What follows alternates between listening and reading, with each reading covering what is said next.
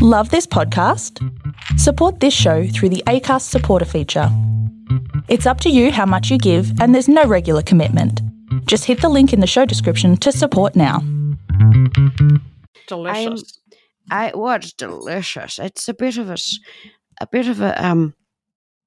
I've got a bit of a snotty head still. oh, It's not delightful. Delightful. I'm a snot mis- making factory. It's really nice.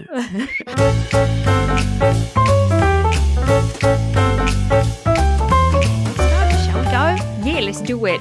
Let's do it. Hello, welcome to Chickstery, the podcast that is rewriting the history books to include the women that were written out of it. My name's Annie, and as always, I'm joined by the delightful, impeccable, incomparable Phoebe Wilkins. Why, thank you. That was such a lovely introduction. I'm I'm finding my vocabulary is getting bigger by the week Uh-huh. from listening to something rhymes with purple. yes, I know. Well, you know, and the thesaurus app. And the th- I love a thesaurus app. Same, same. I get Good. it. Yes, mm, but yeah, I know something rhymes with purple. I I know, and I feel like I need to speak in quite a British accent when I um yeah when I Yeah, uh, abs- when I speak my words. Absolutely, because they're Yeah. both British, and especially that man, he talks very properly. Oh, I know the one that name drops all the time at the Queen. Uh, he name drops all the time, and sometimes do you find sometimes also that he mansplains to her quite a bit. a lot, a lot. Yes. There's sometimes when she says something, and then he just he will just he'll sh- shut her down like Mm. really far and just be like, "No, I don't, I don't believe that's correct. We're going to have to look into that." And she's just like, "No, I- it says it right here. Yeah. Like I'm, I'm, it says it right here." yeah, yeah. Let me tell you, I am right. exactly, exactly. Well, the yeah, well the Google's the Google's is telling me it's right, but he thinks that he's uh, righter. Mm. He thinks he's more right. More righter. How have you been? What's been going on in your Oh, world? Been good. Just um, you know, hitting the research, hitting the archives. Hitting um, the archives after your big win last I know. And I had, last week. I had another big win this week. Another one. I know. I had a big brick wall for a family tree that I was doing, and um, that had I, it's been going on for a you know month or so. Yeah. And I thought, oh, I'd ordered records and all sorts of things, which generally you would find would give a few answers and Yep. lead me down a few other avenues, which they did not. They gave me nothing. All I wanted was the mother's maiden name, which really would have helped. Mhm. Couldn't find anything. Been looking, looking, looking. Then found a tiny little newspaper article which just answered all of my questions Oh, and opened up everything. So I've just, you know, found three more generations of family that I didn't think I'd find. That is so good. Is that through Trove? That was through Trove, that newspaper article. Yeah, which is just about my best Trove. friend. It's excellent. Trove is so good. Mm. Listeners, if you haven't been on Trove, just just Google it. Look at look at Trove, and it'll, and then you can type a you can type a subject into the search, and it'll just bring you up all the articles I know. It's about like that subject. You can type a person's name, you can type Mm. a whatever, and it'll just bring all the articles from all the all the all, all the, the times. I know, I know. So they're ever expanding, but it all comes down to, you Mm. know, funding. But they do an amazing job. And it's such a fantastic resource because, you know, back in the day, and when I say back in the day, I mean not even that long ago, let's say 15 years ago, you Yeah. would have to have an idea about what you were looking for and where you might find it to then go and get a microfilm. Possibly if a newspaper has been microfilmed, which is just one of the most painful experiences if you don't have an idea. So, Yeah, and- that's, and- proper needle in a haystack. yeah, it is. And sometimes you still have to do that because, you know, if something hasn't been digitized yet, Mm, or if it's some small little publication that um, that they haven't got around to digitizing. But I do know um, of someone who was, and I'm not sure if anyone or how many people have ever used microfilm before yes. and the old machines and they can spin quite quickly and i do know of someone that was looking at something once and they got motion sickness and vomited everywhere i know I, yeah. I, I get that. yeah That's it's the thing where you have to look through. It's a microfiche, right? Is that it? They Mm, call it yes. microfiche. well there's a fish and there's a film so a fish is like a um almost sort of looks like a place card and then there's a film which is like the old film and essentially it's the same thing they've been Right. copied onto these um, old formats of film so you can access them more easily Yeah, Um, yeah. But yeah, you get that spinning really fast. Whew. Oh God. Yeah, I Yeah. c- I, can imagine how that would. Mm. Um.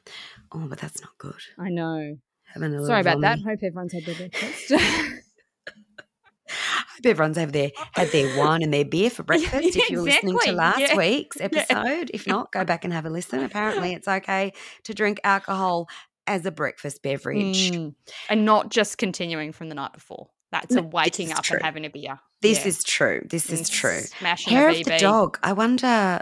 I wonder. I'm sure. I'm sure we could find out. The I just learnt this. I Did just you? learnt this the other day.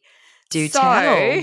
Oh God, now you're really testing me. Yeah. I just learnt this. So it's something to do with there was an old wives' tale that um if you were unwell, if you had become unwell by something, so say you had Mhm. been bitten by something or other, Yep. you picked a hair from that animal, you ingested it, and that was supposed to like reverse the effects. That's like home homeopathy. Yeah. You take. Yeah. You have the thing that you're that's supposed to be not good for you or giving you an allergic reaction Mm. or whatever, and then it's supposed to do the opposite. Yeah. the- yeah. Oh. Yeah. So there you go. I probably completely butchered that explanation. So you're taking a hair of a dog. So the dog's got you sick. Yeah, but I think it, it morphed into hair To- of the dog. Yes. Um, but that's Right. the general sort of overview of, it. of that expression. Speaking of uh, interesting historical facts. Yeah. It's time for Phoebe's historical fact. All right. So I'm going to ask you a question. Do you know what word I hate? I mean, I'm really just throwing this out. Like there are just there could be there are a lot of words, but there's one that I really hate. Let me guess. Mm. Moist.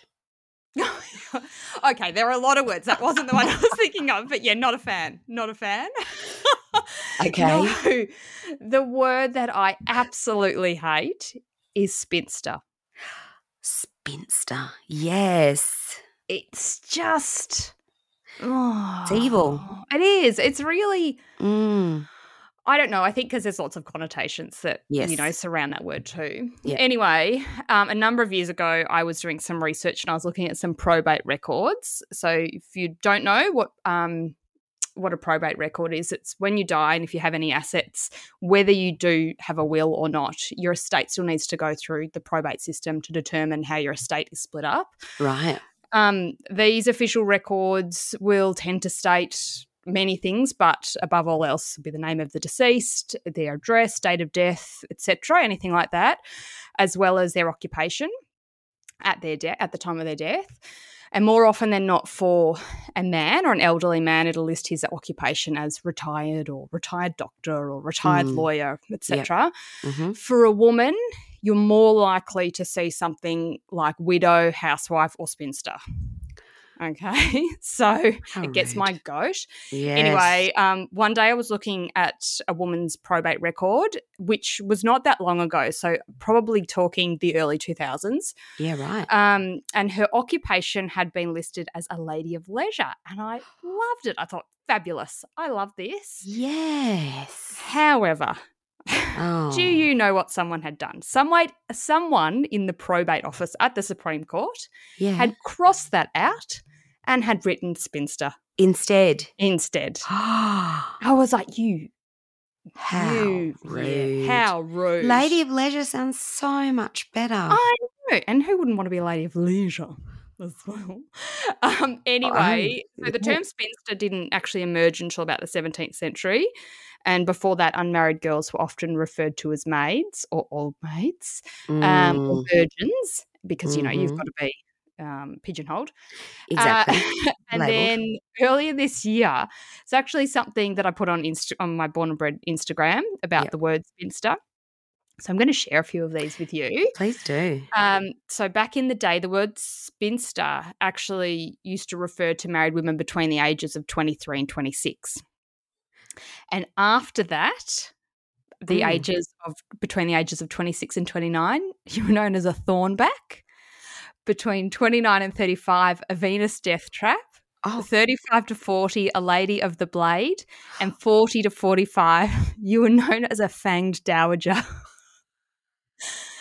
after that, you may as well have just shriveled up and died. Like, honestly. oh my! It's so specific. so specific. So I was like, I love that. I love that. that is that's just awful. I know. but at the same time, really interesting. So go through them again. Spinster is So you've got twenty three. spinster 23 to 26. yeah, 26 to 29, thornback. thornback. Thornback. Oh god. 29 to 35, Venus death trap. 35 to 40, Lady of the Blade. And 40 to 45 is my favourite, Fanged Dowager. The Fang Dowager, Mm. Lady of the Blade. That's interesting. Yeah, so I don't where- know. I couldn't really, to be honest, find much more about that, about them. Yes. Yeah. Um, yeah. But I just thought, oh, that's fantastic. That is Mm. fantastic. Well, I'm. I don't even make that um that list because I've. Well, you say you might as well just shrivel up and die. I've just shriveled up Just- and I've yeah. died. And Yeah. exactly. yeah, I'm sitting um, right between a Venus death trap and a Lady of the Blade. Let me ask you something. I have so many questions for you today. So many questions. I love so it. So many questions. Uh, have you travelled much? I look in the grand scheme of things, I would say no, but I have been to a few places. Mhm. So I've been to. I've done a little bit of Europe. I've done a little bit of America. You know, Bali, Indonesia, that kind of thing. Mhm. Thailand, not a huge. Not a. I Mm. wouldn't say I'm a seasoned traveler. Okay, so you're not, you know, like I mean, rolling up your t-shirts and stuffing your undies in your shoes, grabbing your adapters and your travel clothesline and God, putting your whole life into a backpack. God no. And No? can I just say I hate the travel part of traveling. I like. I like there. getting. I like getting there, but Yeah. that you know there's some people who just love flying and they love Mm-hmm. airports and they love packing and the plane meals and blah. like I hate all that stuff. Mm, I hate just- it. It's Just teleport your way to the fastest, most direct. Mhm. way from A to B with the least amount of fuss. That's the way I want to go. Yeah, I hear. You. I hear. You Anyway, have you travelled much? I have um t- traveled, travelled. I have travelled. I have Twavelled. tra- travelled. I have travelled quite a lot, but Mm. again, in the grand scheme of things, you know, seen just a tiny portion of the Yeah. world. Yeah. Um, but you know, I've got a long list. Yeah. Uh, right. the you know the pockets aren't that deep though. You know, to be able to Ah, hit all yeah. those places just yet. But Ah, he watches. you that. know, there's time. There's time. Yep. Anyway, in saying that, Yeah. today I'm going to tell you all about Isabella Bird, who was an explorer, writer, photographer, naturalist, and philanthropist. Of course she is with a name like Isabella Bird. I know. I know. That's Isn't it such fantastic? a beautiful name. name? Mm, I know. Isabella Bird. Isabella Bird. Okay, so Isabella Lucy Bird was born in Boroughbridge Hall in Yorkshire, England, in her in her maternal grandmother's house on the 15th of October 1831. So let me set you the Mhm. scene. Yeah. The year before, the first sewing machine had been invented by a French tailor who had patented the machine which sewed straight seams using chain stitch. The first lawnmower had also been invented and Oh. patented in England. And the same year Isabella was born, the first novel had been written and published in Australia by Henry Savery, a book called Quintus Servinton, which was a morality tale about Henry's life and experiences as a convict. There you go. The There sewing machine. That's earlier than I thought. Yeah. Amazing. Yeah. Yep. It's- And the lawnmower too. And Well, the it's re- lawnmower. really early. Yeah. Really early. Eight- yeah, exactly. So Isabella was the eldest daughter of Reverend Edward Bird, an Anglican minister, and Dora Lawson, the daughter of an Anglican minister. The Bird family were prosperous, middle class, evangelical Christians who moved around the country for Edward's curacy. Isabella was a sickly child with a number of different ailments and generally poor health. Her doctors Mm. recommended a good dose of fresh air to cure her ills, which included a spinal complaint, nervous headaches, and insomnia. Oh dear, you know a lot of the stories we do, these, these women were sickly children. Mm, I know, and just Very common, isn't it? it very common. But you wonder though when they talk about nervous headaches. I mean, you know, things were described in different terms then That's as every. Tuesday for me. Yeah, same. they believe that these were all brought upon herself by her sensitive temperament. Mm, I know, nothing like a little girl who's Little just sensitive sensitive. flower. Mm, I know. In 1850, when she was about 19 years old, she underwent surgery to help with her spinal problems. Again, fresh air was the recommendation to help her regain her strength and convalesce. Not one to sit still, even whilst recovering from back surgery, Isabella began to learn how to ride horses and row. This also set her up for a lifetime of learning the art of observation, questioning, and writing about her surroundings. At the age of 23 in 1854, she was also advised to take a sea voyage to help to further her recovery. Mm, Just jump on a boat. Why really? not? Mm, I think it must be the fresh, salty air. Fresh sea air? Yeah, Yeah. maybe. hmm Her father gave her a hundred pounds, which is the equivalent of about eight and a half thousand dollars today. So, yeah, quite a lot. A lot. of money. Mm.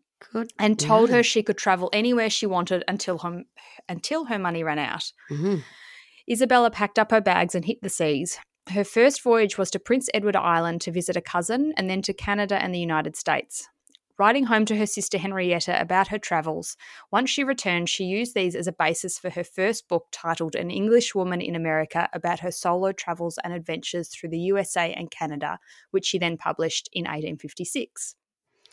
Meanwhile, back in England, her family had settled in Huntingdonshire after a number of years of moving around the country due to Edward's postings with the church. Edward, Dora, Isabella, and Henrietta had been in Wyton, Huntingdonshire since 1848, which turned out to be the longest continual posting the family had seen in Edward's time with the church. It was here that Edward met with such opposition to his ministry and teachings that his health suffered and he ultimately died a decade later at the age of 66. Oh. So I don't know what I haven't been able to find what was so you know Mm. rebellious about his or different about his teachings that it was such right. a such an issue. Yeah. After his death, Dora and her daughters lo- relocated to Edinburgh.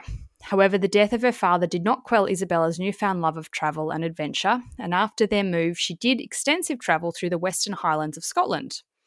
However, throughout this time, she was still contending with ill health, and then in 1866, when Isabella was 35, Dora died. Oh. Henrietta also decided to move to the island of Mull, which lies off the west coast of Scotland in the Inner Hebrides. The island was known for farming, fishing, and burning seaweed for kelp ash, which was then manufactured into soap and glass. The 18th and 19th century saw a mass exodus when people were evicted to make space for sheep. And then it was hit by the Hmm. Highland potato famine. Oh, Jesus. I know. So it was Move definitely over. not. Should I get, Uh, yeah, should get get out! Get out! it was definitely not where Isabella wanted to spend the rest of her life in what she explained was an unendurable climate. Oh, So in 1872, she set sail again, this time for Australia, New Zealand, and the Sandwich Islands in Hawaii. Oh, wow. God. That, I mean, just even like, oh, just it's amazing that she's like the 1850s. Is Mm. it eight, when she Uh, first set sail? Yeah, 1850s when she first hit the waters. That's incredible. A, a woman on her own, traveling Yeah. on her own. Yeah, absolutely. And in all of this, I haven't been able to find that she's had, you know, a governess or Because most someone women- accompanying her. Yeah, they had to have a chauffeur or That's someone right. with them. So yeah, or an older brother or a cousin or something. Exactly. Yeah. Yeah. This trip would be a turning point for Isabella when she stayed in Hawaii for six months. Here, she abandoned the side saddle and began riding astride her horse. Oh. After I know, like that's huge. You're not allowed to ride Not horses allowed like to do that. that, Ladies, no. no, way. No, so she'd been suffering from terrible pain because of riding this way. Oh, of course. But um, pain aside, it was not becoming for women to ride um, ride facing front frontward to ride facing frontwards and in such a masculine way as they were expected to ride side saddle to allow their dresses to be worn on horseback. Yes. Like, yeah. And you know, they've got their dresses, their petticoats, the whole shebang. all of the things, and even then, I mean, it's not, not like they're wearing like mini skirts that you're going to be able to see what's going Mm. on. You know, it's just so bloody, yeah. Yeah, and and side saddle Typical. really women rode side saddle up until relatively recently. Like we're talking the mid 20th Yeah. century. Yeah, Uh, I yeah. don't. I don't ride horses. I think I've ridden one horse in my life, and I Mm-hmm. didn't wasn't really for me. But I can imagine, I can imagine riding like that would be really difficult. Yeah, and look- really hard on your back. Yeah, not good on your back because you're really Yes, twisted. Twisted. Mm, because you still have to face forward Mm, hmm to, you know, in the way that you are traveling. Exactly. But, you know, Yeah. your the lower half of your body is twisted to the side. Ridiculous. Ridiculous. Anyway. So she recorded her time in Hawaii, where she spent time summiting the peaks of volcanoes and visiting remote regions, living among natives, and otherwise seeing Hawaiian life in all its phases. just summiting the, the peaks of Oh, yeah, just go on. volcanoes. That's you know It's popping up there. Why not? Mm. Tales which she wrote about in her book, Six Months in the Sandwich Islands. In Mm. 1873, she made her way to the Colorado Rockies, where she had been told that the air was good for invalids. Her time spent in the Rockies was the inspiration for her next book, A Lady's Life in the Rocky Mountains, where she wrote, writes about her four week tour alone on horseback over snow covered slopes, riding through a blizzard with her eyes frozen shut. oh, holy shit. I know, right? Like she's already just contented with riding Oh side saddle. Now she can't bloody see. Oh my gosh, this would Mm. make such a good movie. I know, right? Yeah. and after a 30 hour day with a gang of cowboys who were herding cattle, she recalled that with something of a high tally ho in the morning, away we went at a hard gallop downhill. Our leader said I was as good a cattleman and that he had forgotten a lady was of the party. Oh So God, what a chick. What a what a chick. In the late 1870s, she returned to Scotland where she began to develop an interest in science and medicine. During this time, she also received a marriage pro- proposal from Dr. John Bishop, who was 10 years her junior. Not Mm. desirous about becoming an invalided housewife, she did what anyone in their right mind would do and fled to the Far East. Oh, yeah. You know, No marriage for her. getting out of there. Her next book, Unbeaten Tracks, which was published in 1880, details her time in Japan where she rode pack horses and spent several nights among the hairy Ainu tribe. I'm sorry if I have said that wrong. Her- Herian, is that one Anu- word? No, it's two. Oh, Yeah, okay. A I N U. Anu. and you. Mm. Okay. hmm Writing home to her sister, she assured her that nothing occurred during her stay that would offend the most fastidious sense of delicacy. From Japan, she sailed to Hong Kong, to Canton, and then from Saigon to Singapore. All the while, she continued to pen letters home to Henrietta about her travels and adventures. These were said to be eloquent, detailed, and insightful, and one she wrote about her travels from the Malay Peninsula to Southeast Asia was even 116 pages long. Oh my Like- God. I know, imagine the writer's cramp. Like, The writer's cramp and the and the ink and the Mm. the thing Yeah, and the paper. and the paper the- and the postage. And the postage. Oh. God, and the ink everywhere. Everywhere. Jesus. It was during this time, which also included travel through Egypt and the Sinai Peninsula, where she contracted typhoid fever. Isabel, Oh, I know, I know. She's yeah. already got a, you know, a weak disposition. Yes, well, that's Mm. it. She's already a bloody invalid, as they Mm. call it. exactly. Jesus. Isabella decided to return to Scotland to recuperate, but sadly, in June 1880, shortly after her return, her sister Henrietta died. She not only lost her Mm. sister, but a great friend and confidant. At the age of 50, the year after the death of her sister, and still coming to terms with her profound grief, she decided to take up John Bishop's proposal and the pair married. The death of her sister left her in such a state of grief that it took a toll on her mental health, and John cared for her. Mm. But five years after they married, John died, at which time Isabella devoted herself to studying practical medicine at St Mary's Hospital in London. After years of health battles and grief, Isabella decided to travel again, although this time it was not for the adventure or her health, but for the health of others. She decided to use her newfound medical knowledge and impart that upon those less fortunate. She set out to visit medical missions on remote islands and at nearly 60 years old in 1889 set out for India where she established two hospitals. Holy shit. I know, she's cramming a lot in. She's doing. I'm exhausted. I just know, right? hearing. I mean, I just I would have stopped way, way, way back in the the trip she took to Australia. That would have Yeah. been me. Would have been Yeah, I'm yeah. done. I'm staying Hawaii, thanks very much. Or Hawaii. I'm done. This is it. This is it for me. Putting her new skills to use, Isabella visited medical missions in the care of the Church Missionary Society, but also made time for some adventure. She had an adventurous ride through Tibet, where she broke two ribs, and which she wrote about in her book Among the Tibetans. Then she rode across parts of Turkey, Persia, and visited Christian outposts in communities in Kurdistan. In January 1890, Wow. she joined British soldiers for a journey from Baghdad to Tehran, which she said was one of her roughest rides and took over 45 days through driving snow, and where she was armed with a revolver and her medicine chest. Uh, can I just say, when I was saying that I hate the travel part of travel, I take it back because, oh my god, I know. if anyone can say that they hate the travel part of travel, it's it's it is it's oh my god, it's that's just incredible. I know, I know. In 1890, Isabella had returned to Scotland and was well known and somewhat of a celebrity at home. The following year, she'd been asked to address the British Association, an establishment which had been founded for the advancement of science. She would go on to address them twice more after this, and then in 1891, she was made a Fellow of the Scottish Geographical Society. The appointment had been regarded as an exception by the male council members Mm. because they did not believe women were able to contribute to scientific and geographical knowledge and they were not well suited to being explorers. God no, they were No. dum dums. I know. They could only ride side saddle in a skirt. Mm. In 1892, she was the first woman to be admitted to the Royal Geographical Society, whereby she had earlier declined to speak, remarking that it seems scarcely consistent in a society which does not recognise the work of women to ask women to read a paper. Yeah, Yeah, like Good point. join our society, but mm, yeah, we don't think that you actually belong here. yeah, no, exactly. But if it's going to suit us for for, Yeah. for this moment, then That's right. okay. That's right. Then go ahead. go ahead, please.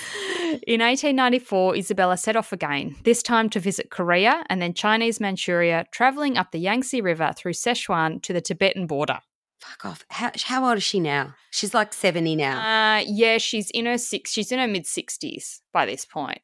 I know, right? I know. Oh my god. Travelling by sampan, a flat bottomed wooden boat, and overland, she met her share of problems along the way when she was reputedly attacked by a mob that called her a foreign devil and then trapped her in the top floor of a house, which they set fire to. I know, right? She was rescued in time, but also experienced further violence when she was stoned and knocked Oh. unconscious. Oh dear. I know, she's having a rough trot. She's yeah. Yeah. So that wasn't going to stop her. And eventually on this trip, she would travel 15 months and 8,000 miles, which is almost 12,000 kilometres. Oh.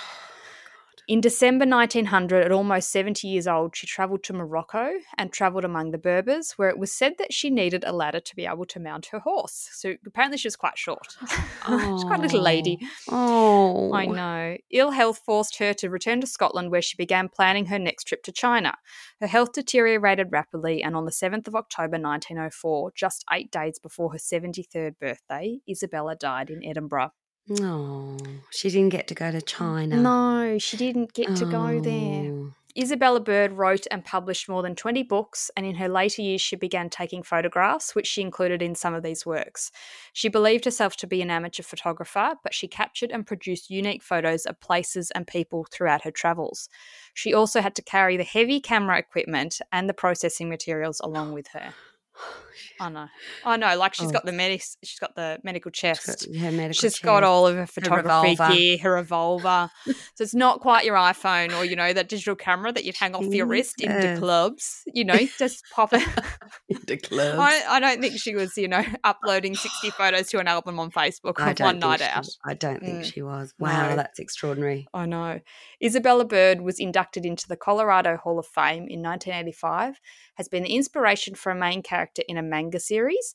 Her works live on in print and in a 1982 play by Caryl Churchill called Top Girls.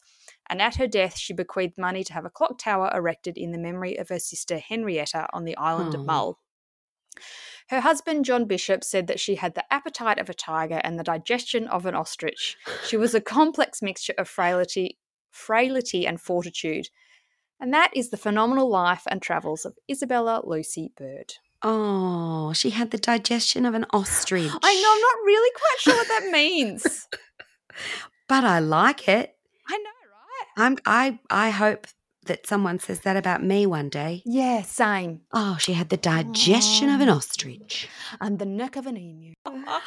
Oh, oh wow, that know. she's I reckon she's up there in terms of a woman who's done the most. I know, she amazing. She did so much traveling. so much and yeah as i said as far as i can tell she uh, you know apart from the times where she sort of joined other people so the british regiment at one Mm. point as far as i can tell she was on her own so obviously she would have Yeah. met people and she did join um, you know locals or natives as she put them in different Yes. uh, parts of the world but aside from that she was traveling alone And I mean, even for women to travel in the early 20th century on their own, Mm.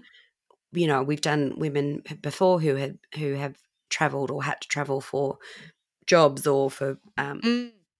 or to marry, and they always needed to have a chaperone with them. Yeah. They couldn't travel on their own. It's very, very uncommon for women to travel on their own. So that's just that's amazing. Mm. Isabella must- Bird. I know. I know. And fabulous name. Hurrah! Hurrah! Hurrah! Hurrah, hurrah. I can, you know, I'm going to plan my next trip, but um, I need all the amenities.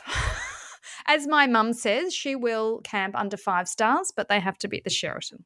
I just you can't even imagine it. You cannot No. imagine it. And you know, it might not sound extraordinary, but really when you think about it, holy shit. That's Yeah. amazing. That's so amazing. Yeah, yeah, like that's right. We complain about, you know, a 20 hour flight, Mm. whatever, but yeah, Mhm. you're on a boat for, you know, weeks, months at a time, and then you're traveling via Yeah. horseback Yeah, side saddle. for side saddle for the rest of the time. That's a huge undertaking. That's incredible. Mm. Incredible. Well, bravo. That was great. Thank you very much. Thank you. And uh, yeah, we'll be back next week with another chicken history. Make sure you follow us. And if you haven't done already and you are liking, enjoying, if you're liking, enjoying, that's not the right words. If you haven't done so and you would like to do so, leave us a review. Um, you just got to hit the little star thing on any of your, uh, wherever you listen to the podcast on the apps. That'd be great. It just helps us get um, known by other people who might also appreciate and enjoy the podcast. yes. Thank you.